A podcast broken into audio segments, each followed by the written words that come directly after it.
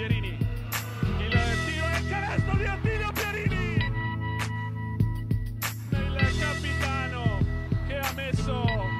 un canestro incredibile nel cuore dell'area. Salve ben ritrovati a una nuova puntata di Immarcabili, anzi la puntata, visto che oggi si compie di fatto il, il, percorso di tutta una stagione, o almeno si è compiuto quello della, della, Serie B, ovviamente il nostro campionato di riferimento e ovviamente iniziamo con eh, le congratulazioni, i complimenti per eh, la, la, splendida cavalcata all'Aristo Pro Fabriano che alla fine con 5 milioni di fatiche, 200 milioni di problemi, alla fine in gara 5 ha piegato una volta per tutte anche eh, la Gesteco Cividale eh, guadagnandosi così il ritorno, anzi per Janus la prima volta in A2, ma per Fabriano è il ritorno dopo, dopo 13 anni, dopo la, la sparizione del, eh, dell'estate del 2008, una festa che è durata tutta la notte, che ha coinvolto davvero tutta la città, ma eh, non ci aspettavamo niente di diverso, Gabri. Eh, direi se c'è stata se c'è stato un percorso che è stato meritato, un successo che è stato meritato, sicuramente è quello di Fabriano. Allora, innanzitutto, innanzitutto, buongiorno agli amici di Fabriano che quando uscirà la puntata saranno probabilmente svegli da 5-10 minuti, chi più chi meno. Meritatamente direi comunque una festa attesa, sognata, agognata perché come, come, come spesso succede, Paglia facciamo i pronostici e non ci pigliamo mai, e questo ormai è andato di fatto, io addirittura 3-0, tu 3-1, alla fine è stato un 3-2 sudato, però più per oggettivamente inaspettati meriti di Cividale, nel senso che la gara 3 e 4 di Cividale sono state due partite in cui Battistini sembrava Kevin Garnett, oggettivamente, immarcabile, immarcabile da tre punti, uh, cla- il tiro da tre punti clutch di gara 3, un paio di canestri importantissimi in fadeaway, tutti storti, buttandosi indietro in gara 4, ma poi l'aggressività rimbalzo, andare fronte, andare piccolo, insomma eh, l'andare spalle, scusa, è un, un, giocatore che veramente ha dominato le due gare, portandosi dietro con lui Rota, oggettivamente un giocatore pazzesco, eh, complimentissimi a lui, futuro se ce n'è uno del basket eh, italiano, insomma, perché comunque eh, secondo me è un giocatore che può anche arrivare in Serie A2 abbastanza comodamente mi sembra un po' il, la reincarnazione di Merletto, l'evoluzione di Merletto come tipo di giocatore, con magari ovviamente qualche caratteristica diversa, però io la, la trovo questa somiglianza. Ovvio che Merletto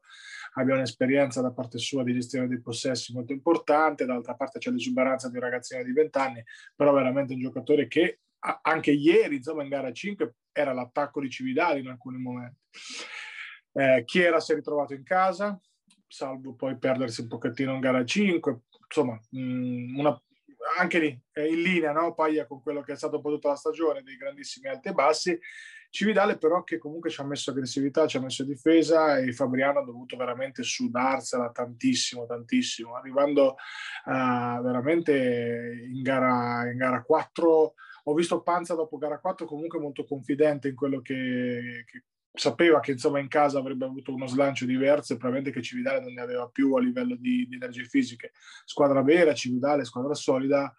ma non basta contro questa Janos che ieri comunque sia alla fine l'ha ammazzata la partita abbastanza comodamente, insomma a metà terzo quarto trascinata dall'MVP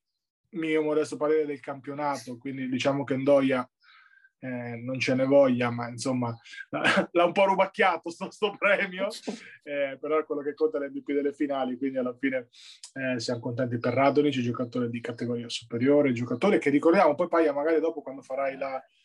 la, il riepilogo di questa stagione, ricordiamo che Radonic non doveva esserci perché è arrivato anche tra qualche polemica al posto di Capitan Gatti l'anno scorso, inizio stagione, quindi uno, è diventato il giocatore nettamente più forte di questa Janos in punta di piedi col lavoro, quindi eh, uno slide indoors che, che credo che questa stagione parte dall'inizio dell'anno scorso, se ci pensi, con tutte le polemiche che si porta dietro meraviglioso Merletto, eh, un paio di canestri anche lo importanti, soprattutto una quella bomba che ha di fatto chiuso la gara 5 di ieri sera, ma anche qui Merletto che sembrava a un certo punto fosse anche in dubbio di poter continuare la stagione, per il Covid che comunque l'aveva colpito in maniera un po' più eh, importante degli altri, anche qui non stiamo parlando di, di, recovery per intenderci, comunque sembrava a un certo punto che potessero esserci problemi no? per, per più, più, a lungo termine per Merletto. E poi ovviamente un passaggio lo dobbiamo fare su Garri, ieri addirittura non convocato, e, e mi, sento, mi sento dire, di, di dire giustamente perché eh, avere un esterno in più come Boffelli, che comunque ieri ha fatto comodo, visto lo stato di forma di Paolin, che ieri a un certo punto non era marcato da nessuno, e parliamo di uno che di mestiere farebbe il tiratore, quindi insomma c'era qualche problema. Un Paolin completamente in slump, eh, Scanzi comunque più impegnato in difesa che in attacco, in, Marulli che ha continuato anche ieri con questo andamento rapsodico, la scelta di Panza di mettere dentro un Buffelli in più tenendo fuori Garri, certo è una scelta dura, soprattutto per Panza, immagino, per il rapporto che ha con Garri, e quindi immagino non sarà stata facile neanche per lui, però giusto e condivisibile perché alla fine era una polizza di, di garanzia. Quindi, Paglia, se vuoi iniziare a riepilogare, a fare un po' di considerazioni, tanto oggi ci scuseranno i tifosi delle altre squadre, ma è, è ovvio che dovremo andare un po' lunghi su questa che è una vera e propria impresa. Beh, normalissimo, ovviamente no, non capita tutti gli anni di, tro- di avere appunto una marchigiana che ritorna in Serie A2, l'ultima era stata la poderosa Montegranaro quattro anni fa, quindi eh, Marche che per, dopo un anno senza alcuna rappresentante in A2 ne ritroveranno una, è giusto celebrarla eh, come si deve. A livello tecnico la part- gara 5 è stata partita per due quarti, diciamo, poi nel terzo quarto è cambiata, ha cambiato il vento, è arrivata la mareggiata Radonic che arriva puntuale di solito verso, verso quell'ora e ehm, probabilmente ha inciso anche l'uscita di Miani che è stato uno dei, eh, dei fattori della serie e dei playoff per, eh, per Cividale, senza più quell'arma tattica. È ovvio che sotto eh, né Battistini né Fattori avevano le, le, qualità per poter arginarlo. Radonic che ha iniziato a imperversare eh, sia in attacco che cioè sia da fuori che nel pitturato e quindi ha fatto, ha fatto veramente il vuoto. Guizzi, come abbiamo detto di, di Merletto, eh, Guizzi anche di Marulli, che sono poi i, i, due, eh, i due, trascinatori tra gli esterni per la, per la squadra di, di Coach Panza. Eh, la, la, gestione di Garri mi lascia un po' non perplesso perché comunque i fatti eh, hanno detto che è, che è, stata giusta la scelta di portare poi Boffelli in gara 5 però in generale eh, nel corso, come, come, è stato gestito un po' nel corso dei playoff no? un giocatore di quella classe lì ma che evidentemente non era, non era a posto fisicamente a questo punto perché a parte quel guizzo, se non sbaglio, in gara 2 contro, contro San Vendemiano, gli abbiamo visto fare una decina di punti. Garri è stato poco più che uno spettatore non pagante in questi playoff. Sai, Paglia, quando tu hai a che fare con, questi, con giocatori di questo status, hai sempre comunque il tarlo nella testa di dire cavolo, ma quello è Garri, magari ok, non è in un momento brillante, ma comunque pur sempre Garri, quindi fai sempre fatica a tenerlo, a tenerlo fuori. A me capitava con Fabio Ruini l'anno prima che, che, fondamentalmente smettesse di giocare, perché tu comunque ce l'hai lì e è un giocatore di qualità superiore e fai fatica a tenerlo fuori, quindi ci può stare che sei arrivato magari un po' lungo con, con questa decisione. Io credo che Garri, oltre a, a, livello, a, livello, fisico, non si sentisse bene a livello mentale, perché oggettivamente ha proprio mollato a un certo punto della stagione, si è visto abbastanza chiaro e tondo quando poi ha visto che Cassar comunque era un fattore, eh, secondo me lì ha mollato in maniera molto, molto netta e, e, e, ci, e, ci, può stare da una parte, eh, meno dall'altra. Hai detto bene mh, di Miani che è stata la chiave tattica, senza se e senza ma, delle due gare in trasferta perché comunque sia ha permesso di andare con lui e con Battistini da 4-5 quindi un quintetto piccolo che difensivamente era in grado di reggere soprattutto a rimbalzo contro il quintettone o comunque contro Cassar fondamentalmente costringendo Panza a abbassare il suo di quintetto che è stata un po' la chiave tattica di tutti i playoff per Fabriano l'avevamo detto in tempi non sospetti io credo forse addirittura inizio stagione che Papa sarebbe stato l'uomo chiave nelle rotazioni ed è così, così è stato perché l'abbiamo detto più e più volte ma il ruolo di Papa come equilibratore come eh, lungo capace di andare nel 4 e tenere in difesa anche i cambi che andare nel 5 e comunque non soffrire troppo spalla a canestro andare a rimbalzo attacco e difesa perché ha preso anche ieri un paio di rimbalzi in attacco importante. Poi il gancettino lo mette ma non, è, non ti servono 10 punti 15 punti da uno come Papa ti serve la possibilità di poter giocare con lui e con Radolic da 4 e 5 quindi di correre molto di più, di aprire molto di più il campo e se tu non paghi con la presenza fisica rimbalza, non paghi sul insomma, sul post-up degli avversari, come poi è accaduto, è cambiato tutto. Quindi questa è sicuramente stata una chiave importante. Secondo me Fabriano di ieri avrebbe comunque vinto magari con qualche fatica più, ma avrebbe vinto, però sicuramente ha detto una cosa sacrosanta, insomma, di, di Miani, assolutamente. Oggettivamente la serie si è allungata sulle due triple finali di gara 3, quella di Chiera se non sbaglio e soprattutto quella di Battistini che ha chiuso la partita, non proprio, tanto Chiera ovviamente, non proprio il marchio di fabbrica di, di, sia di Cividale che di Battistini sostanzialmente, no? quindi la serie è proprio girata lì mh, eh, perché ha chiuso la partita e quindi diciamo se, se, quella Fabriano che era avanti di 7-8 non mi ricordo a pochi minuti dalla fine non prende quell'imbarcatina finale conclusa con queste due triple eh, era, eh, sono già due settimane che festeggiano prende due no ma ecco insomma, qualche giorno in più che festeggiano. Quindi eh, diciamo Ma stesso no. discorso Gabri per, per, gara 4, perché poi quel fischio contestatissimo nei secondi finali quel, fallo, quel blocco irregolare di Scanzi, mm. insomma, lascia, lascia da dire. Sai, ne abbiamo, ne abbiamo parlato, no, Paia? Mm, io sono dell'idea che un giocatore esperto come Scanzi non deve mettere gli arbitri nella condizione di far fischiare quel fallo in trasferta con quella pressione lì, perché comunque cioè, non sto dicendo che è colpa di Scanzi e non sto dicendo che è fallo, assolutamente, perché probabilmente non era fallo o se era fallo era al limite, però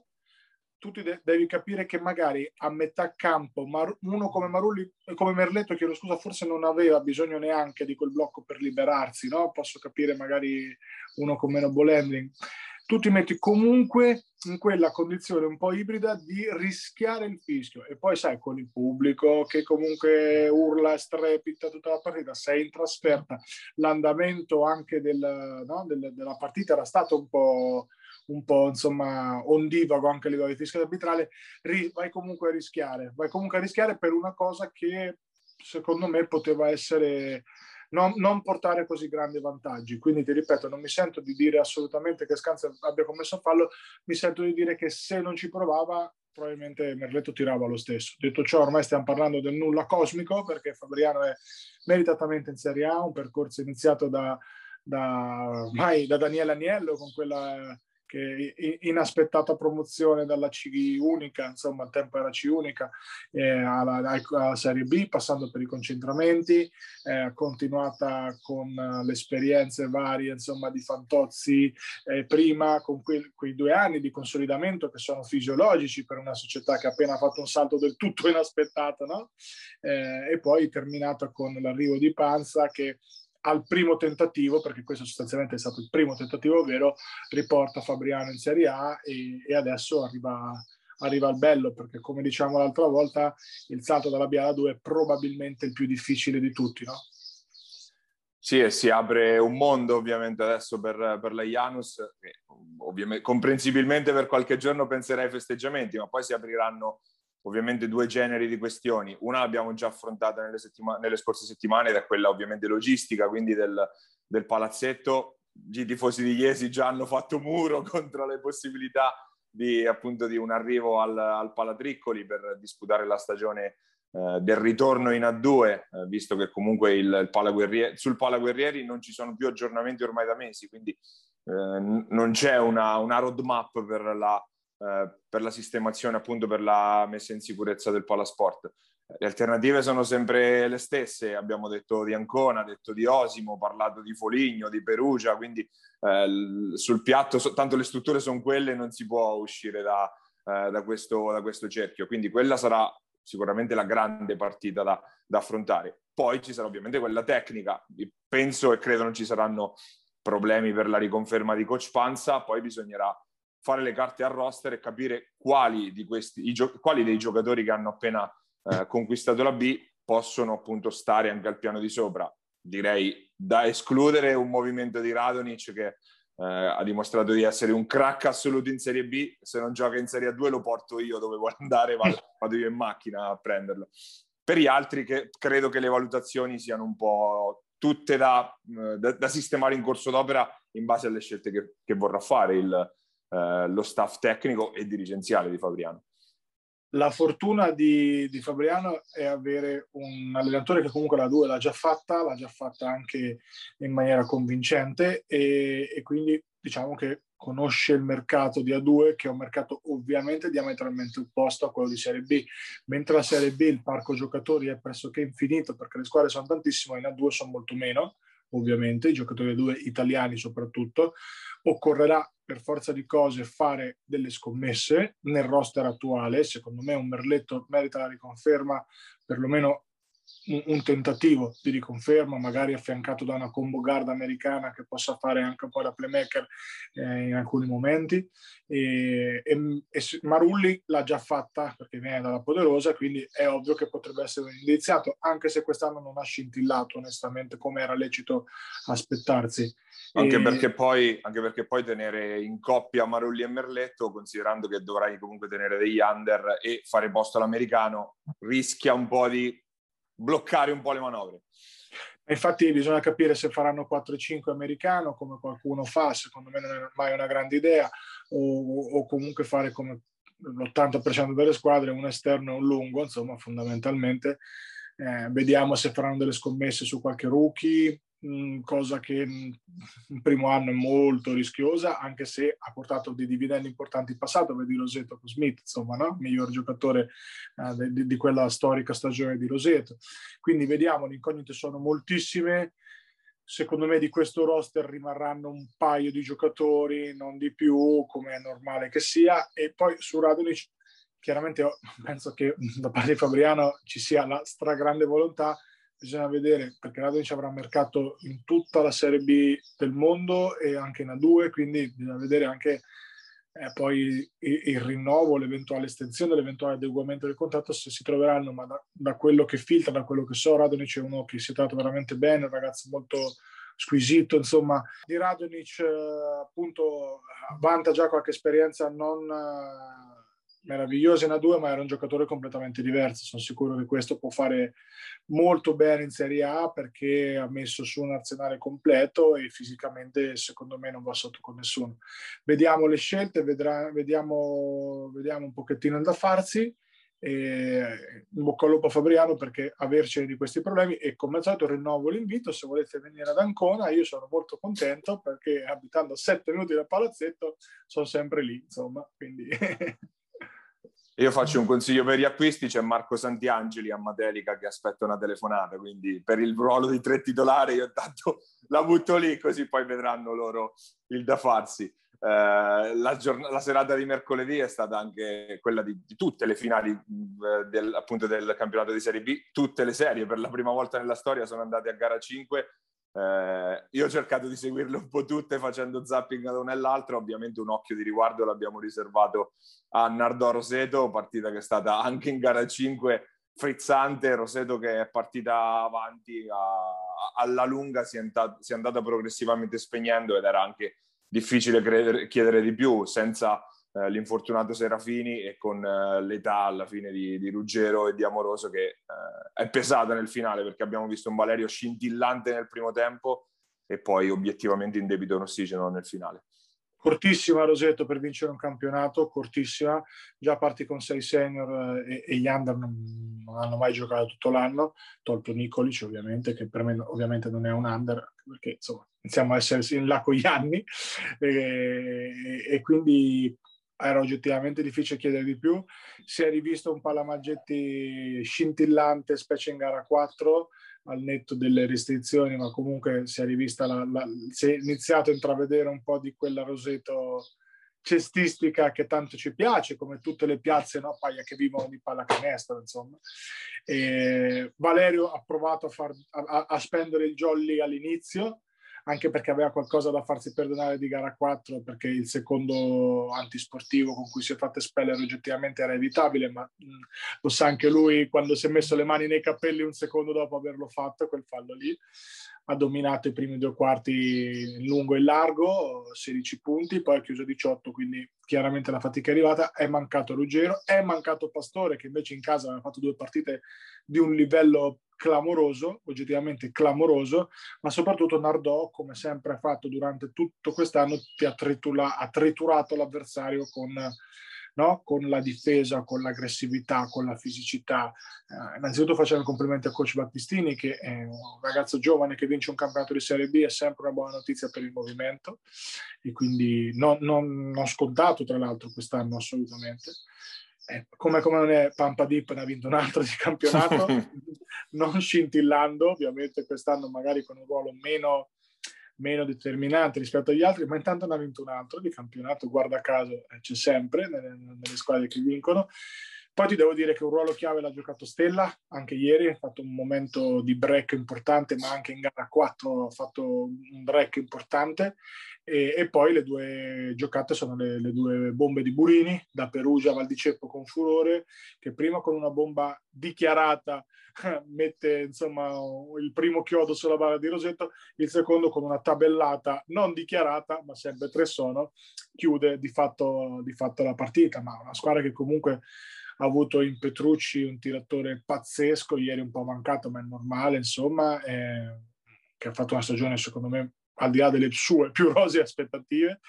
Eh, anche qua ha fatto, la differenza l'ha fatta la lunghezza del roster, no? la lunghezza, la fisicità, una squadra che poteva contare su sette elementi più uno di rotazione, che comunque il lunghettino under, eh, anche due, esatto, eh, hanno comunque fatto bene, quindi sai, riescono a mantenere fisicità, presenza fisica per molto, per molto, più a lungo. A Rogetto vanno comunque i complimenti, non può essere niente di diverso perché una, una società che si è formata praticamente il primo di luglio ha rischiato di vincere il campionato perché ha riportato, non ha avuto neanche tempo di creare legame con la piazza, ma comunque ha riportato la gente al palazzetto perché abbiamo detto gara 3, ma soprattutto gara 4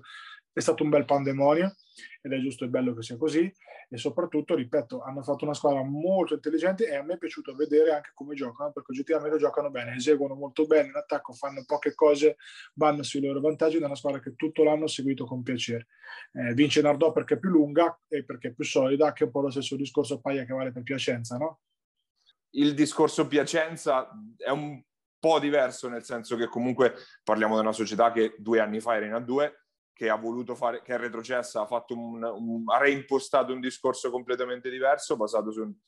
alcuni giocatori esperti e tanti invece da lanciare. Ha avuto ragione, guidata da un giocatore che forse sembrava un po' arrivato per l'alto livello, come Sebastian Vico, e invece nelle partite che contava le ha dominate anche stavolta perché è stato bene fisicamente, no? Poi il problema di Vico era che negli ultimi anni è stato più rotto che intero, quindi i dubbi erano leciti, no? Ricordiamo che è stato anche nel, nel raggio di Civitanova la stagione scorsa, quindi c'è stato un momento in cui sembrava realmente, poi non si è fatta per motivi principalmente economici, ma ovvio che sia un giocatore di categoria. E, e poi io la, batto sempre lì, Birindelli è ovvio che non è un lungo uh, dominante, ma è uno di quelli che ti fa vincere i campionati perché va a rimbalzo, perché, perché picchia, perché blocca e perché mette il tirettino. Quindi è uno di quei lunghi che non saranno mai appariscenti meravigliosi, ma sono sempre nelle squadre vincenti. Eh, poi i giocatori comunque importantissimi come Perin, insomma, di cui stiamo, insomma, ormai è un giocatore di, di, alta fascia di Serie B, con un palleggio arresto e tiro d- diabolico, insomma, come, come, marchio di fabbrica. Una squadra anche qua molto lunga, molto fisica, con un Dezzardo che secondo me è pronto da tempo per il salto di categoria, perlomeno a livello fisico, ovvio che manca qualcosina a livello di, di tecnica, magari soprattutto sul tiro, soprattutto sul tiro da fuori, però un giocatore di... Quando parlo di scommesse parlo proprio di giocatori come questi. Perin a Orzi Nuovi in A2 faceva fatica a vedere il campo, Dezzardo da Under stesso discorso, Piacenza li ha presi e ne ha fatti giocatori importanti di categoria perché sai, magari fai uno o due anni al piano di sotto da protagonista, poi ritorni no? dove, dove, puoi oggettivamente andare con una testa, con una esperienza di campo diversa, perché poi è sempre lo solito discorso che facciamo per i giovani, se i giovani li prendiamo per fare allenamento non ha senso al mondo, se i giovani li prendiamo per farli giocare, eh, per, per farli sbagliare, perché poi alla fine devono sbagliare questi ragazzi per migliorare, poi magari riusciamo a fare delle belle scommesse, vedi Gulini, ok, playoff non li ha visti Gulini, però ragazzi parliamo di uno che gioca giocava poco in C-Silver l'anno scorso, che quest'anno ha giocato minuti verissimi in Serie B, su cui secondo me si può anche fare una scelta di tenerlo per un, per un eventuale A2 come ultimo, magari no, decimo, insomma, ci, ci può anche stare. Comunque un ragazzo che ha dimostrato di avere la testa giusta, la qualità e la voglia giusta. Quindi complimenti anche qua vanno a Piacenza, ma sai, come hai detto tu bene, eh, io parlavo a livello di roster, una squadra simile a Nardò per fisicità, per lunghezza, no? per esperienza di, di, di, alcuni ruoli, è ovvio che eh, pallacanestro Piacenza fino a due anni fa stava in Serie A eh, a fare il derby con, con Casalpi, insomma, quindi è, normale che,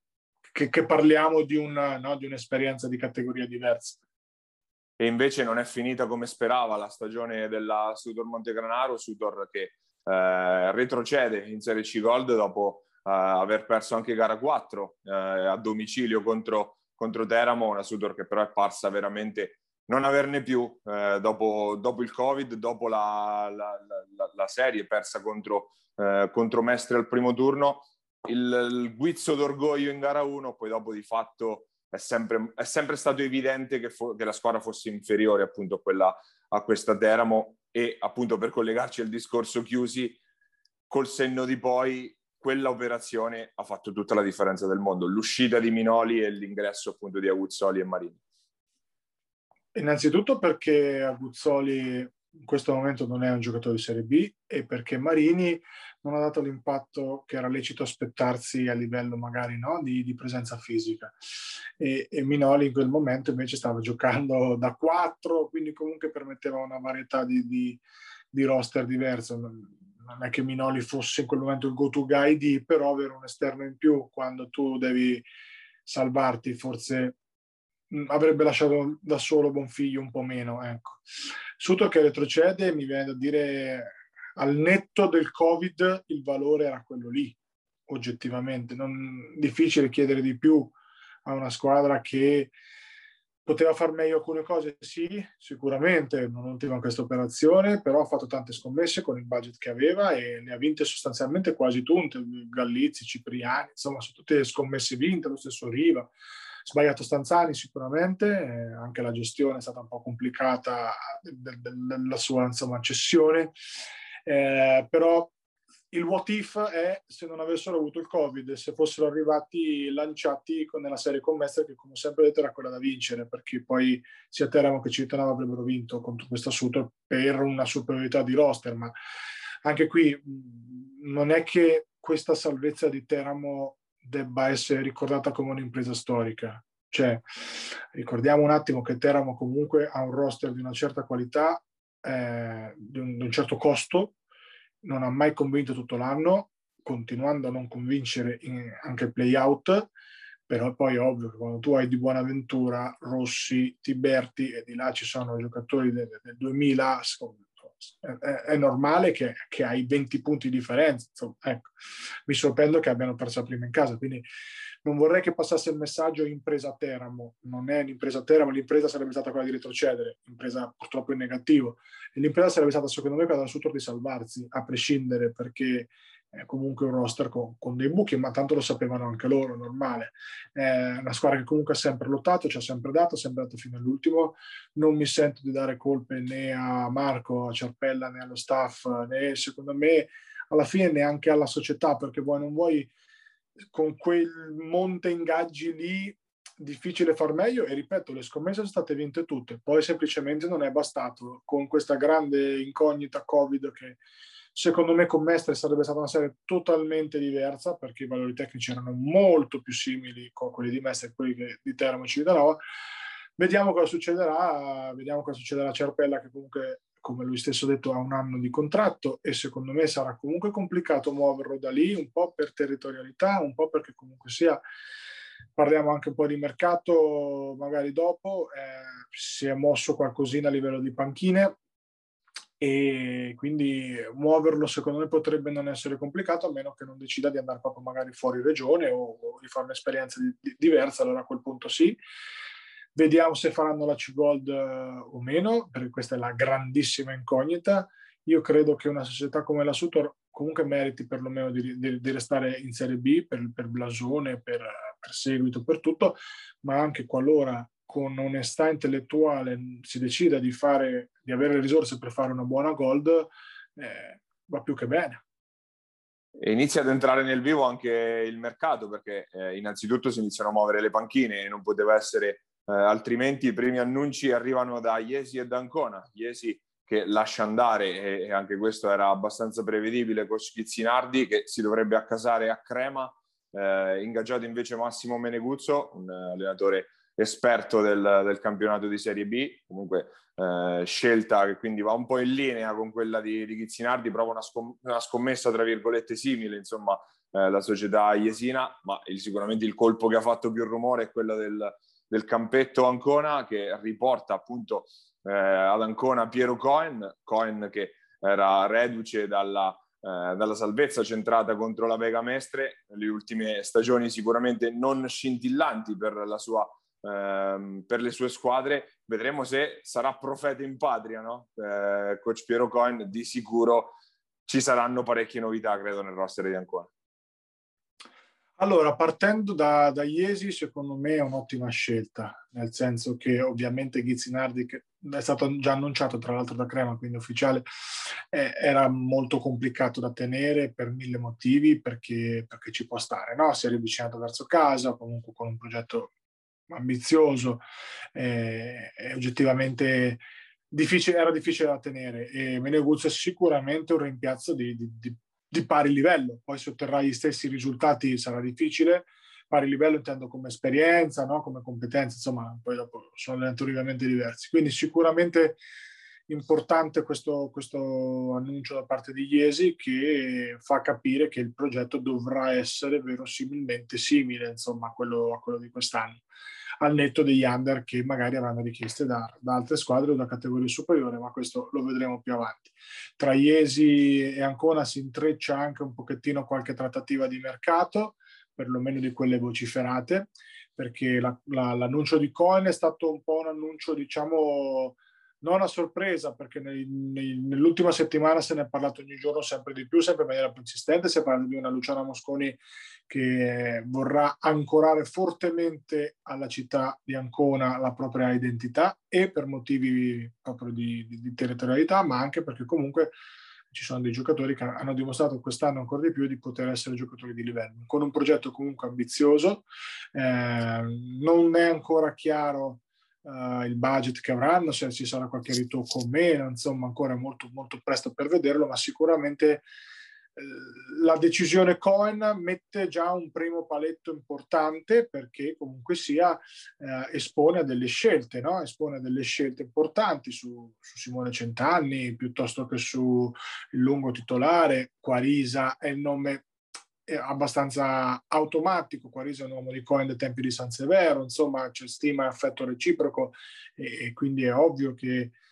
che no, che, che, ancora abbia bisogno di un 5 e che il primo nome che venga in mente è lui, c'è Magrini che eh, chiaramente di, di, scuola, scuola anconetana a livello di settore giovanile, lui è di Osimo, potrebbe tornare ad Ancona, anche se qua è molto più complicata perché non credo che Altero abbia tutta sta voglia di lasciar perdere il suo miglior giocatore, come è giusto che sia, tra l'altro, eh, il contratto dovrebbe essere ancora in essere, quindi è una, una trattativa molto in salita, potrebbe esserci un ritorno di Giampieri stesso, addirittura con Fabio magari il discorso potrebbe essere diverso e per costi e perché credo non abbia contratto, potrei dire una cavolata, non ne sono certo di questo e quindi sull'asse ancora Iesi, sì, no? Paiesi in quei 30 minuti di superstrada di strada statale 76 potrebbero esserci vari intrecci. Sicuramente è un bene per Ancona che si provi a fare una squadra del, del, del posto. Ecco. Eh, sicuramente quest'anno non, non, non, diciamo che non si poteva fare secondo me altrimenti, perché comunque sia la piazza preme, te lo dico perché siamo qua, e comunque preme per alcuni ritorni, alcuni ritorni importanti e perlomeno, non ho detto che siano magari ritorni vincenti, perché poi fare profeta in patria sia per i giocatori che soprattutto per l'allenatore è complicatissimo perché le pressioni sono il doppio, però non, la, la, società quest'anno non poteva esimersi secondo me dal, dal far tornare a casa alcuni, alcuni giocatori, alcuni elementi diciamo. Potrebbe esserci un cambio anche a livello dirigenziale, si parla abbastanza insistentemente eh, di, di, un inserimento, insomma anche qui legato alla figura di Cohen di cui al momento magari non, non, diamo conferma perché è un po' prematuro, però insomma, le, le, le voci si, si, susseguono. Ecco. Vediamo, innanzitutto buon lavoro a Coach Coin, buon lavoro alla Luciana Mosconi che dovrà comunque proseguire il percorso di, di crescita che sicuramente c'è stato in questi anni. Quest'anno ci sarà una Fabiano in meno con cui combattere, quindi si, diciamo che si preannuncia un campionato molto aperto, soprattutto nelle prime posizioni, per quello che possiamo dire alla fine di giugno, eh? quindi sostanzialmente nulla, poi tra ripescaggio e cose varie non si sa mai come va a finire, però la finestra insomma per fare magari prime quattro potrebbe essere anche un po' più larga rispetto a quello de- dello scorso anno, poi bisognerà vedere se verrà confermato il Veneto, se c'era la linea Roma, insomma può cambiare il mondo ovviamente da qui, da qui alla, a quando usciranno le DOAR, vediamo, ad ogni modo si, si è mosso qualcosina, no? Paglia già. Eh sì, per ancora le variabili sono tante, sicuramente Fabriano ha tolto l'ombrello un po' a tutte queste ambizio- società ambiziose di questo tipo, ma penso anche a Roseto e penso soprattutto però alla, a, a, quanto potrà incidere la composizione del girone, perché se poi si dovesse tornare insieme alla Romagna c'è Rimini che sta che, che, vuole mettere sui carichi pesanti perché già ingaggiato una, un allenatore di categoria superiore come Mattia Ferrari. E, è in caccia di un titolo di A2 anche se al momento grandissimi margini non ci sono a parte Ravenna che sembra l'unica un po' in, in, in scricchiolio ma sem- i margini sembrano davvero ridotti e allora Rimini andrà giù pesante per vincerla al punto e basta questa, quest'anno. E se dovesse tornare nel girone Marche-Abruzzo allora sarebbero dolori anche per, per Ancona. Ovviamente la, eh, la, prima patata bollente da affrontare per Coach Cohen sarà il rapporto con Simone Centanni, che non era finito benissimo nella precedente esperienza a Recanati. Vedremo se ri- sarà ricomposta questa, questo rapporto. Centanni, che se non sbaglio non è tra i giocatori sotto contratto di Ancona, vado a memoria, ci dovrebbe essere ancora Leggio invece tra quelli sotto contratto, quindi potrebbe, potrebbe, essere uno di quelli da cui ripartire, perché comunque la sua stagione è stata sicuramente molto molto positiva. Tra gli altri mi viene da dire Oboe, che è sicuramente quello che tra i ragazzi ha, ha fatto vedere comunque le cose migliori, sfruttando anche le mancanze un po' di, degli altri a partire da Caverni. Comunque discorsi ancora veramente molto molto prematuri. Guarda, per, per, il discorso under secondo me c'è Anibaldi chiaramente dovrà avere un ruolo importante perché se l'è guadagnato sul campo. Poi c'è Yannick Giombini che è tornato qua e ti assicuro è enorme, infinito, è diventato un cristianone enorme. Dopo un paio d'anni a Casale, ricordiamolo, in A2. Esatto, eh, ha bisogno di giocare. Secondo me potrebbe essere te l'ho avuto lì il tre titolare della Luciana Mosconi, tre e mezzo titolare della Luciana Mosconi. Mia, mia idea, eh, non, non, c'è alcuna, alcuna voce mi assumo la responsabilità, però potrebbe essere una soluzione, no? quell'under però già, già, formato che ti permette magari di avere un senior in più in uscita dalla panchina, te la butto lì e ha bisogno di giocare Yannick c'è Francesco Reggiani, anche se sembra destinato a categorie superiori, la, l'ascesa di sto ragazzo è impressionante, sono veramente felice per lui perché l'ho visto crescere da, da quando stavamo a falconare in Serie B, era veramente un pulcino bagnato, adesso è diventato uno che addirittura prova con Reggio Emilia in A1. Quindi under potrebbe anche essere under del posto senza dover ricorrere, ricorrere a, a, fuori e questo cambierebbe tutto, ma cambierebbe proprio, te lo dico, anche a livello di, di hype no? su questa società qua, perché la piazza ha voglia di anconetanità, ha voglia di vedere se, come giusto che sia, gli anconetani possono no, fare una, una, come ti posso dire, una squadra vincente dentro casa loro. Sicuramente un palazzetto totalmente diverso, vedremo, cambierebbe moltissimo. Poi da qui a dire che possa essere un progetto vincente dipende da un milione e mezzo di fattori, veramente da tantissimi. Però, però c'è, c'è hype, ti assicuro che la piazza eh, no, è interessata. A cascata poi andiamo veloci magari anche su Civitanova, oggi freschissime di, di oggi le parole del Presidente che ha detto in caso di B eh, il primo con cui parleremo sarà Foglietti ed è giusto e sacrosanto che sia così, il lavoro di Fogli è stato super, anche se abbiamo già detto potrebbero esserci dei nomi alleggianti anche comunque interessanti no? su, su Civitanova. Sarà, dovrebbe essere comunque Serie B al 95%, eh? giusto per tranquillizzare anche chi ci ascolta dovrebbe succedere un cataclisma per non rivedere la Rossella in Serie B e questo già è una buona, una buona notizia. Vediamo. E mentre tutto tace ancora da Senigallia che è lì che lavora perché lo sappiamo che stanno lavorando, sappiamo che stanno facendo delle manovre anche importanti, sappiamo che sicuramente li troveremo in Serie B al netto di qualche magari dichiarazione fuori dai denti, privata, diciamo, no? le solite voci che girano, eh, ma sai, Senigallia tranquilli, amici di Senigallia, saremo molto sorpresi di non ritrovarlo in Serie B e lo speriamo e auguriamo. E, e, secondo me anche lì vedrai che poi verrà fuori qualcosa di interessante perché sono son la... al solito sono molto coperti sempre, no? Senigallia ogni anno è la squadra sempre più difficile da, da, da cui avere informazioni, però l'aria che tira è un'aria interessante, il progetto potrebbe essere molto interessante a livello proprio di, di, di, qualche nome, di qualche indiscrezione, ma ancora veramente troppo presto. Ci abbiamo un'estate seppur breve per fare puntate settimanali di solo mercato, quindi andiamo oltre.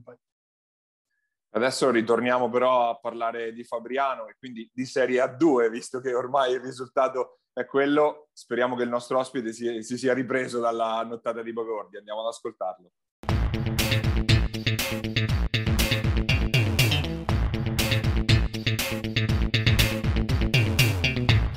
Il nostro ospite questa settimana, chiudiamo un po' il cerchio, era stato il primo nostro ospite nella prima puntata di ormai un anno e mezzo fa, eh, chiudiamo ipoteticamente ma anche realmente questo percorso che ci ha visto accompagnare anche la promozione della, dell'Aristo Pro con coach Lorenzo Panza, grazie di aver accettato il nostro invito. Grazie a voi, è, è sempre un piacere anche perché se, seguendovi fate un, uh, un lavoro simpatico, divertente, molto professionale è veramente un piacere che mi, ave- che mi abbiate di nuovo invitato. Ovviamente il volto affaticato dice molto dei festeggiamenti che ovviamente sono andati in scena a Fabriano, ma non poteva che, che essere così. Cerchiamo eh, di, di, di, dare un po' qualche chiave di lettura di questo, di questo risultato. Io per prima cosa ti chiedo, visto che ne avete passate di cotte e di crude quest'anno, eh, c'è stato un momento in cui ha detto stavolta non, c- non ce la facciamo, veramente non ce la facciamo? Il momento sicuramente è stato il momento del focolaio, il momento del focolaio dove ci siamo trovati tutti chiusi in casa, chi per 15 giorni, chi per tre settimane, chi per un mese. Di fatto la squadra è stata senza allenarsi dal 24 di marzo, giorno in cui abbiamo giocato la partita infrasettimanale con la Virtus Padova, fino al 25 di aprile quando abbiamo fatto il primo allenamento di, di squadra. Eh, quello è stato un momento dove, sai, forse anche psicologicamente non è facile stare chiuso in casa, eh, vedere di nuovo tutto che ti scorre davanti. Eh, quello è stato il momento in cui onestamente mi sono molto preoccupato e mi sono molto preoccupato ancora di più dopo aver visto la prima partita a Mestre, dove veramente sembravamo eh, senza, senza, energie, senza idee tecniche, come normale che, che fosse entrambe le cose. E quello è stato veramente un brutto momento. Per fortuna da lì a tre giorni giocammo eh, la partita proprio con Cividale, eh, la prima a Cerreto se non sbaglio, e quella partita ci diede un po' di, un po' di fiducia, un po' di slancio, nonostante fossimo veramente in condizioni eh, drammatiche sportivamente. Eh, però diciamo, momento in cui ci siamo detti non ce la facciamo, momento del focolaio, partita con Cividale, la speranza di riuscire a ripartire.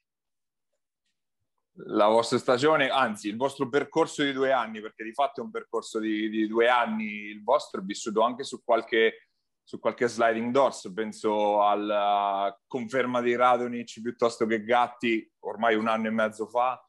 il, uh, i vari passaggi per la scelta del lungo under che poi si è risolta con, uh, con Cassar e, e, sono state due pedine che sono state a dir poco fondamentali in questa, in questa cavalcata. C- come, le, come, le, leggi anche questi, questi, passaggi che si sono rivelati fondamentali poi col senno di poi? Ce, ce, ce ne sono state anche altre, perché per esempio il momento in cui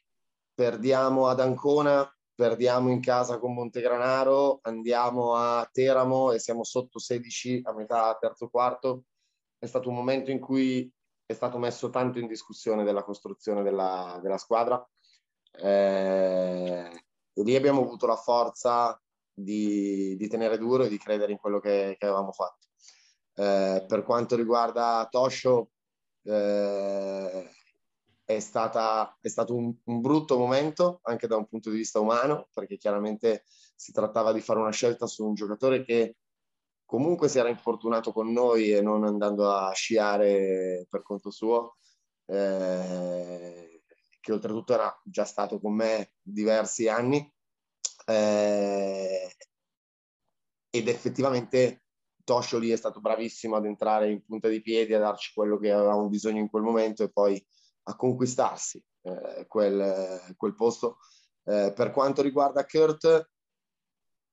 onestamente una delle cose di cui che mi rimarranno di questa stagione perché prendiamo un ragazzo che non giocava da tre anni, dopo le prime uscite diverse facce preoccupate eh, per, sua, per, le sue prestazioni, lui stesso. Eh, un momento chiave nello spogliatoio a Mestre che non racconto e non posso raccontare. Eh, io ieri prima della partita gli ho detto tu in questo momento sei uno dei pivot più forti del campionato. E perché onestamente a modo suo perché sai quando vedi uno grande grosso così ti viene a dire cavolo ma perché non è solido dentro l'area? Perché non finisce di forza? Perché perché perché cazzate? Perché lui fondamentalmente è un 4 eh, è un 4 dalle grosse dimensioni ed è esattamente quello che noi andavamo ricercando con Luca Garri eh, a, pieno, a pieno regime eh, e da lì anche la scelta di abbinare un giocatore come Francesco Papa. No? Quindi per quanto riguarda Chior sono molto contento perché ha veramente delle qualità strepitose e penso che adesso le abbia fatte vedere al di là dei 28 punti di gara 2 se non sbaglio. Quello magari non è neanche troppo il suo, non c'è bisogno di quello. Però cavolo, eh, da un anno e mezzo fa Radonic era senza squadra, cioè Radonic era senza squadra e arrivava da playoff giocati con Chieti minuti 7 se non sbaglio. Eh, e oggi penso che ci sarà la corsa sicuramente tra tutte le squadre di Serie B che vogliono vincere, ci sarà la corsa secondo me anche tra diverse eh, a due, eh, è chiaro che abbiamo un rapporto tale per cui penso che entrambi ci guarderemo negli occhi prima di prendere una decisione per il futuro eh, e poi, e di questo ne vado fiero,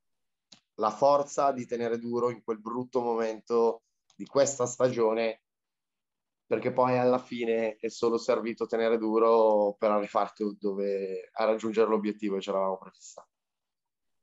L'hai nominato, ieri hai avuto anche la forza di tenere fuori una personalità, cioè, più che un giocatore anche come Luca Garri, Cose, ce lo racconti i suoi ultimi mesi? Perché poi l'abbiamo visto apparire e scomparire no? nelle vostre eh, due redazioni. A me dispiace, è dispiaciuto tantissimo, la scelta è stata assolutamente condivisa con lui. Eh, il problema di Luca è stato che comunque è un ragazzo della mia età che è stato fermo i, i mesi per Covid, i mesi di tutti ovviamente. Eh, è rientrato quest'anno, ha subito avuto due, tre, quattro acciacchini fastidiosi. Il primo periodo Covid dove lui stette fermo 15 giorni, parlo di inizio campionato. Ari, periodo Covid dove lui sta fermo tre settimane. Primo allenamento scavigliato, rientra, distorsione al ginocchio. Onestamente dal 24 marzo Luca non, non è mai più riuscito a rientrare, a rientrare davvero. Ieri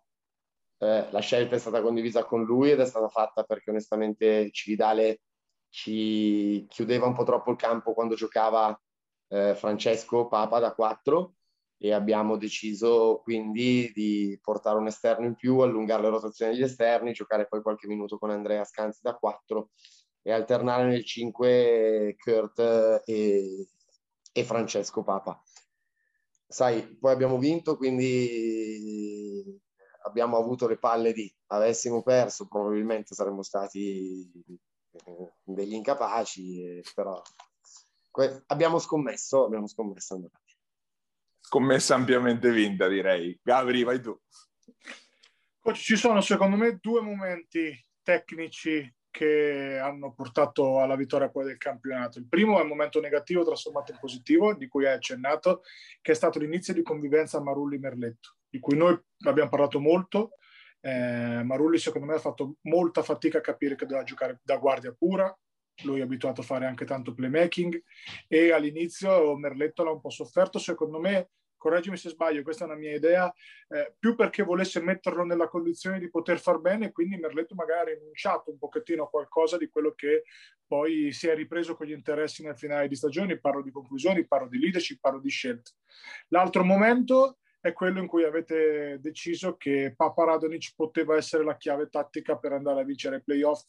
e secondo me l'avete deciso, correggimi se sbaglio, già nel finale dell'anno scorso quando si è iniziato a vedere un pochettino quintetto più piccolo. Io ho sempre detto personalmente che Papa secondo me era l'uomo chiave a livello tattico che vi, permet- che vi ha permesso onestamente di avere una versatilità poi fondamentale nei, nei, nei playoff soprattutto. Sì, sì, hai toccato sicuramente due argomenti chiave. Parto dall'ultimo, non ho una parola da aggiungere. Francesco è un giocatore che ti dà, al di là della qualità della persona, è un giocatore che ti dà un atletismo importante, non vai, troppo, non vai sotto a rimbalzo eh, contro quintetti più grandi, magari ci vai un pochino sotto se di là c'è un giocatore un po' più interno, tipo eh, Vedovato, che abbiamo visto in semifinale, mentre con Fattori avete visto che non è andato mai, mai sotto, mai in difficoltà. È, è un giocatore che ti dà delle garanzie difensive incredibili. Eh, nella pallacanestro moderna l'avere la possibilità di alternare un giocatore tecnico come Radonic insieme a un altro giocatore tecnico ma molto grande come Cassara, un giocatore atletico come Francesco Papa insieme a Cassara e poi, come hai detto tu, il poter finire anche le partite eh, molto piccoli ma senza andare troppo sotto a rimbalzo è sicuramente stato molto importante. Per quanto riguarda il primo argomento, eh, la, sai, la convivenza tecnica tra Merletto e Marulli secondo me ci ha messo un attimo a sbocciare perché entrambi arrivavano da contesti diversi. Daniele alla fine l'anno scorso noi come nel pacchetto esterno avevamo un giocatore come Petrucci e un giocatore come Maurizio del Testa. Maurizio del Testa non la mette per terra mai, è classico 3D. Eh, Nicolò Petrucci nell'essere un realizzatore, un finalizzatore, però è un giocatore che tiene la palla nelle mani un secondo, nel senso che o l'ha tirata o ha attaccato, eh, o l'ha passata. Eh, Roby chiaramente è un giocatore molto diverso. Eh, ci abbiamo messo sicuramente un attimo, ma ci abbiamo messo sicuramente un attimo anche perché paradossalmente è perché Daniele cercava di, co- di, es- di coesistere con Roby e Roby cercava di coesistere con Daniele che però poi è anche stata la cosa per cui siamo riusciti a risolvere questo rebus, e cioè l'intelligenza e la disponibilità di entrambi i ragazzi. Eh, e poi alla fine dei conti però penso che questa cosa abbia pagato perché comunque rispetto all'anno scorso abbiamo sempre avuto, quasi sempre avuto in mezzo al campo almeno due palleggiatori di grandissima qualità. E, e paradossalmente sono convinto che se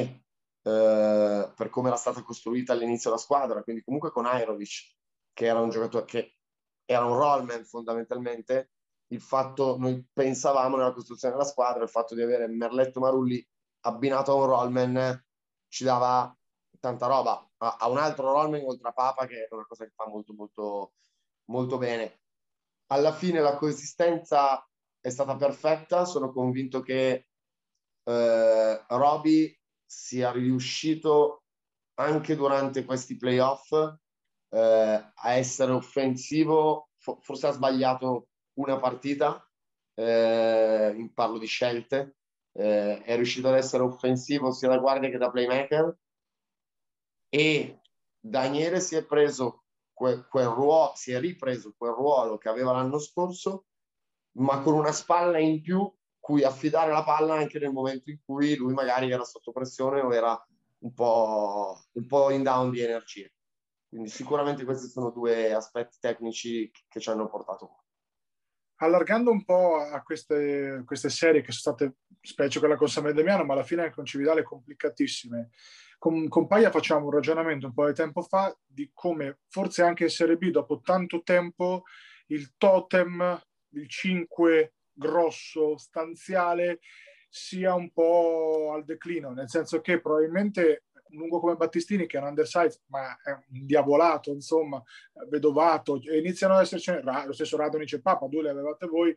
probabilmente le squadre del vertice, secondo te, potranno progressivamente fare a meno dei Quarisa, dei Garri, eh, cioè secondo te si può vincere senza avere un, un 5 grosso che secondo me fino a due o tre anni fa era abbastanza, abbastanza impensabile, c'era sempre il dip di turno uh, che stava comunque lì sotto. Cioè, è cambiata anche in Serie B un po' la fisicità, probabilmente l'atletismo si è alzato un po'. Ma io penso che, io penso che dipenda molto dal sistema di gioco. Io ti dico la verità, se avessimo avuto Luca Garri dell'anno scorso, io penso che per Cividale marcare Luca Garri con quella batteria di lunghi, onestamente sarebbe stato un bel problema. Eh, cosa avremmo dovuto fare noi nella, nella nostra metacampo difensiva? Boh, forse usare ancora un po' di più la zona per proteggerlo. Io penso sempre, dico una cosa brutta, per avere uno con quella taglia, con quella dimensione, deve essere uno che sa cosa fare con la palla in mano. Quindi Luca Garri, io ti dico la verità, me lo riprendo tutta la vita per andare a vincere un campionato in Serie B. Luca Garri come peso specifico di giocatore, come qualità. Non voglio fare nomi perché è brutto, ma ci sono alcuni giocatori che girano in Serie B di quel profilo lì, secondo me a quel punto lì non abbastanza bravi per poterti sbilanciare in una scelta simile. Allora a quel punto lì hai ragione tu, meglio l'andare su Battistini, Miani, Fattori, cioè tutti i giocatori che ti aprono il campo, nessun giocatore interno di riferimento. Poi come al solito le mode le fanno un po' il mercato, no? Eh, onestamente eh, l'anno scorso era già ben molto diverso. Noi, Carri, 100 rossi, eh, Rimini, Rinaldi. Ok, esatto, no? And counting. Quindi Quest'anno invece è quasi il contrario. Per cui fondamentalmente io penso sempre che poi alla fine la cosa importante sia avere le idee chiare di che cosa vuoi fare, prendere i giocatori funzionali a quello che vuoi fare, se sei fortunato, oppure adeguare il tuo modo di giocare a quello che hai, come abbiamo dovuto fare noi nel momento in cui Luca onestamente non riusciva a, a rientrare e a ringranare. Paglia, sul futuro vai tu o vado io? Vado anche io, come preferisci. Vai. Eh, faccio, inizio con la domanda più semplice e forse più banale. Lorenzo Panza è ancora qua quest'estate e la prossima stagione? Se non mi mandano via a sorpresa, io resto volentieri. Avete già iniziato a discutere della struttura della squadra, da chi ripartire, da chi non ripartire, anche che, che tipologie di americani inserire, visto che ci sarà da affacciarsi anche su quel mercato lì? Allora, io sono peggio di Oronzo Canà, quindi onestamente fino a ieri sera alle 22.30 non ho voluto sentir parlare di niente. Eh, abbiamo finito la serata alle 5, ci sono arrivati alle 7 e mezza, stasera festeggiamo ancora, da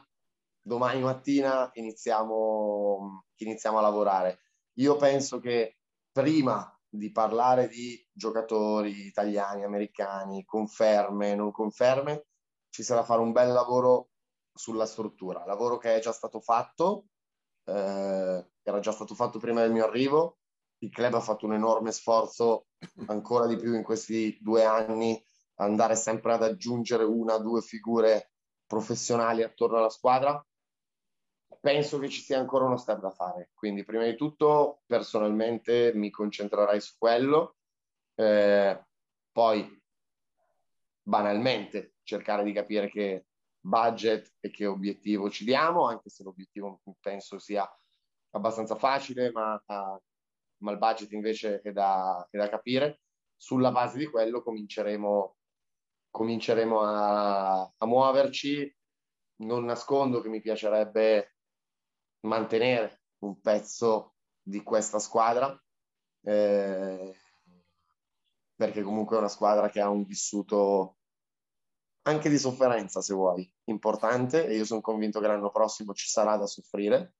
E, e, quindi diciamo che da domani mattina cominciamo a parlare di struttura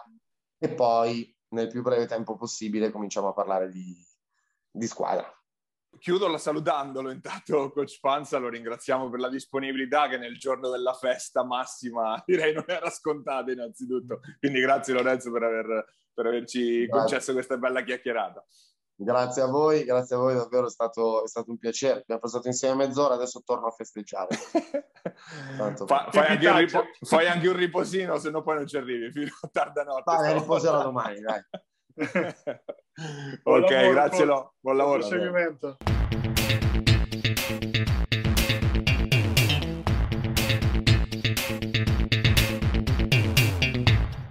E ora tuffiamoci invece nella Serie C, Serie C che è arrivata al dunque anche in questo caso, non è riuscita a chiudere i conti partendo dalla C-Gold la, il Pescara Basket che dopo una vittoria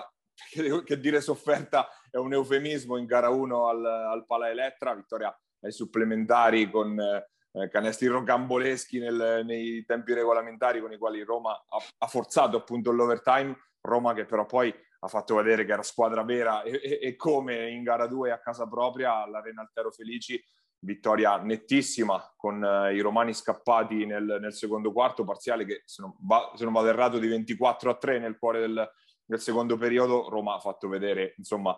che soprattutto nei titolari è squadra veramente veramente forte. Ora per la squadra di Coach Vanoncini c'è l'ultima, o meglio, l'ultima chance per la promozione diretta, domenica all'Aquila alle ore 18 in campo neutro, quindi eh, chi vince sale in B, chi perde va ad affrontare la quarta della Lombardia in una eh, semifinale andata e ritorno. Si considererà tra l'altro la somma dei punteggi nelle due partite, quindi formula anche da, da altri tempi questa scelta, scelta dalla FIP e poi eventualmente se dovesse passare questo ulteriore spareggio ce ne sarebbe ancora un altro, quindi sta, strada davvero infinita per andare, per andare in Serie B complicatissima. Allora, partiamo da, dall'ultima, dal fondo, da, da, da, gara 2 che Roma ha dimostrato di essere più forte. Oggettivamente bisogna essere onesti, il roster di Roma è migliore di quello di Pescara, è, è, è nettamente più talentuoso, nettamente più lungo e più talentuoso. E questo non fa altro che eh, rafforzare l'impresa che ha fatto Pescara in gara 1, con un super grosso, senza se e senza ma, due giocate di una qualità consecutive, un, ha fatto eh, post basso, gancio sul centro, semigancio sul centro, rubata in difesa e costo costo in terzo tempo, ma che grosso sia un giocatore di, di questo livello, forse anche di qualcosa in più, dubbi ne abbiamo pochi.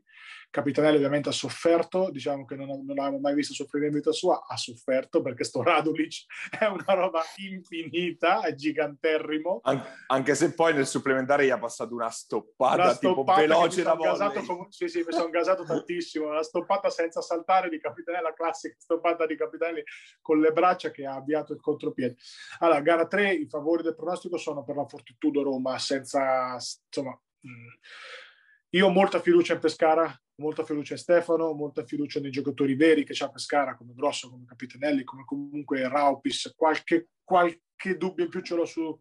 sull'altro lituano, su Staselis, perché ogni tanto tende a deragliare un pochettino troppo e sta, continuano a far canestro da fuori. Quindi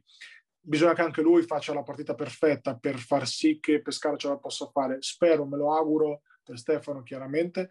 eh, che possono riuscirci, ma qualora non dovessero riuscirci, comunque secondo me i concentramenti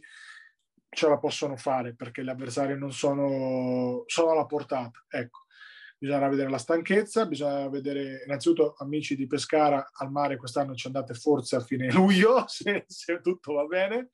Però, e, e, a fine agosto ricominciate, quindi avete un mesetto di vacanze, accontentatevi perché speriamo che in mezzo potete festeggiare una, una promozione, no? Perché comunque sì, alla fine eh, è sempre bello che sia così, però ripeto, dura ma non impossibile. E ovviamente tutto ciò eh, condiziona anche il, il, mercato della Serie C Gold che di fatto è fermo. L'unica cosa che trapela è la conferma di Lorenzo Cecchini sulla panchina di Matelica, per il resto davvero tutto, eh, tutto ancora da vedere, anche perché bisogna vedere anche chi salirà da sotto dalla, dalla C-Silver, C-Silver che eh, vivrà a partire dal prossimo fine settimana le sue due finali. Quel che è certo è che avremo una marchigiana in più l'anno prossimo in C-Gold, visto che si affrontano eh, in una delle, delle, due finali, la Bartoli Mechanics Metauro e la Taurus Iesi, quella che pensavamo dovesse essere la sfida quasi dall'inizio, eh, è, effettivamente arrivata fino alla, alla finale, anche se Uh, il Taurus ci è arrivato in maniera molto più sofferta, Bartoli Mechanics che ha steccato uh, gara 2 eh, poi ha vinto nettamente gara 3, ma ha avuto problemi di ben altra natura. La, eh, la, squadra del Metauro ci uniamo e facciamo un grande in bocca al lupo a coach Badioli che ha avuto un, un problema di salute che lo, lo, ha costretto a lasciare la panchina della, della, sua squadra in questo rush finale, subentra un ex giocatore di fatto della squadra, Jacopo Spadoni, il ragazzo eh, che conosco bene, che ha affrontato per tanti anni i campionati di Serie C e Serie D, si ritrova catapultato in questa, in questa, in questa fase, eh, ha, ha esordito con una vittoria, quindi sicuramente meriti anche a lui. Mi ha chiesto di essere buoni con lui, lo saremo assolutamente, eh, ma ovviamente parlerà poi il campo, parlerà a partire da domenica appunto di questa, di questa sfida che per quello che si è visto in stagione vede favorita la Metauro, ma appunto c'è questa incognita qua. Questa è un'incognita importante perché comunque è un'incognita importante soprattutto nei momenti in cui magari la partita sarà un po' in bilico. Massima fiducia nei giovani, massima fiducia in Jacopo Spadoni, assolutamente sì, però sai, comunque sia, non era neanche pronto a fare una cosa del genere, pensava a tutt'altro, no? quindi trovarsi comunque a preparare una partita, eh, una finale, per quanto il campo ha detto che questa è una squadra più forte della Taurus, la Taurus comunque ha quei due o tre giocatori, soprattutto uno, è sempre il solito, abituato a giocarle queste partite qua, no? E quindi sicuramente se il gap magari prima poteva essere 8, adesso magari è 5, però eh, ah, i pronostici vanno assolutamente in maniera del tutto meritata verso, verso Metauro che ha vinto le sfide abbastanza nettamente in regular season e sarebbe quasi un peccato non, non, riuscire per questa cosa, purtroppo anche, insomma, non proprio banalissima, ecco, accaduto a Coach Badioli che non dovessero centrare il risultato che hanno dimostrato di meritare, al netto delle simpatie magari verso alcuni amici che ho a Iesi, ma ci mancherebbe, insomma, il campo è sovrano e, e il merito è ancora più sovrano. Detto ciò, sarà una serie secondo me comunque interessante, peccato quell'Arachiri finale regular season di della Taurus che eh, gliel'ha fatti beccare perché sennò queste sono le due squadre sicuramente più buone del campionato. E dall'altra parte eh, una serie finale che avrà secondo me molto meno hype tra virgolette però che comunque si decreterà un abruzzese nella prossima C-Gold il che per ricollegarci al discorso d'altra settimana fa un discreto favore a, alla FIP Marche nel progettone di, no? di, di, di, togliere magari l'Abruzzo, di renderlo un po' più autonomo eh, in termini di C-Gold. In bocca al lupo a tutti, che siano delle belle finali e queste le guarderemo con interesse. Sì, l'altra finale Torre dei Passeri Campli, comunque Campli piazza caldissima se ce n'è, se ce n'è una, quindi rivederla ai piani superiori sicuramente non sarebbe, non sarebbe male, anche se eh, non sarà facile, però comunque Torre, eh, Torre dei Passeri, eh, eh, scusate, Campli che si è dimostrata solida nel corso di tutta la stagione, è arrivata alla fine prima a pari merito con la, eh, col Metauro, quindi occhio a questa, a questa squadra. Eh, anche per quanto riguarda la C-Silver, discorsi di tutto, di tutto altro tipo a livello di mercato e di composizione di gironi ancora del tutto prematuri. Finirà anche la, la Coppa Centenario sia per la Gold che per la Silver nelle prossime nelle prossime settimane, quindi attività ancora in corso, mercato a seguire per quanto, per quanto riguarda questa... L'unica, eh, l'unica nota, no, paio ufficiale, il segreto di Pulcinella, Valli a Montemarciano, lo sapevamo tutti, adesso è arrivata l'ufficialità, e la, la finale di cui brevemente presentiamo, insomma, di, di, di C-Silver, strafavorita Porto Sant'Elpidio, non me ne vogliono i tanti amici, tra cui il nostro Lorenzo Marconi, che, che ci cura le grafiche, e tifosissimo nonché SMM del, del Sant'Elpidio Basket, però secondo me il favore del pronostico per roster, per lunghezza, eh, è a loro, però San Marino squadra vera, e soprattutto Raschi in una partita dove si assegna qualcosa, secondo me sarà interessante da, da vedere. Vediamo cosa succede, si parte mi sa domenica e insomma in bocca al lupo sarà una cosa interessante, molto meno interessante l'ultima giornata di Gold perché non c'è una finale, non c'è niente, quindi si chiude così. Eh, a meno di un Arachiri pazzesco, un, la Coppa Centenario andrà in Umbria o a Fuligno o ad Assisi. Eh, quindi il mio amico Pippo Alessandri potrebbe ancora avere l'opportunità di alzare comunque un trofeo appena sceso di categoria. Interesse il giusto perché la formula è un po' poco premiante, no? Paglia, eh, però alla fine si è giunti alla fine di, di, tutto questo e secondo me questa era l'unica cosa che contava quest'anno. Sì, molto più carina, tra virgolette, quella C-Silver con appunto una finale che, bene o male, quando c'è qualcosa in palio c'è sempre un po' più di, di voglia anche quando si scende in campo. Tra l'altro Porto Sant'Elpidio che giocherà la partita decisiva sul neutro, tra virgolette, di Civitanova, appunto perché non avendo a disposizione il palasport utilizzato per i vaccini, si è preferito per la finale non usare la palestrina di Via Pesaro, ma appunto il, il palasport della vicina Civitanova.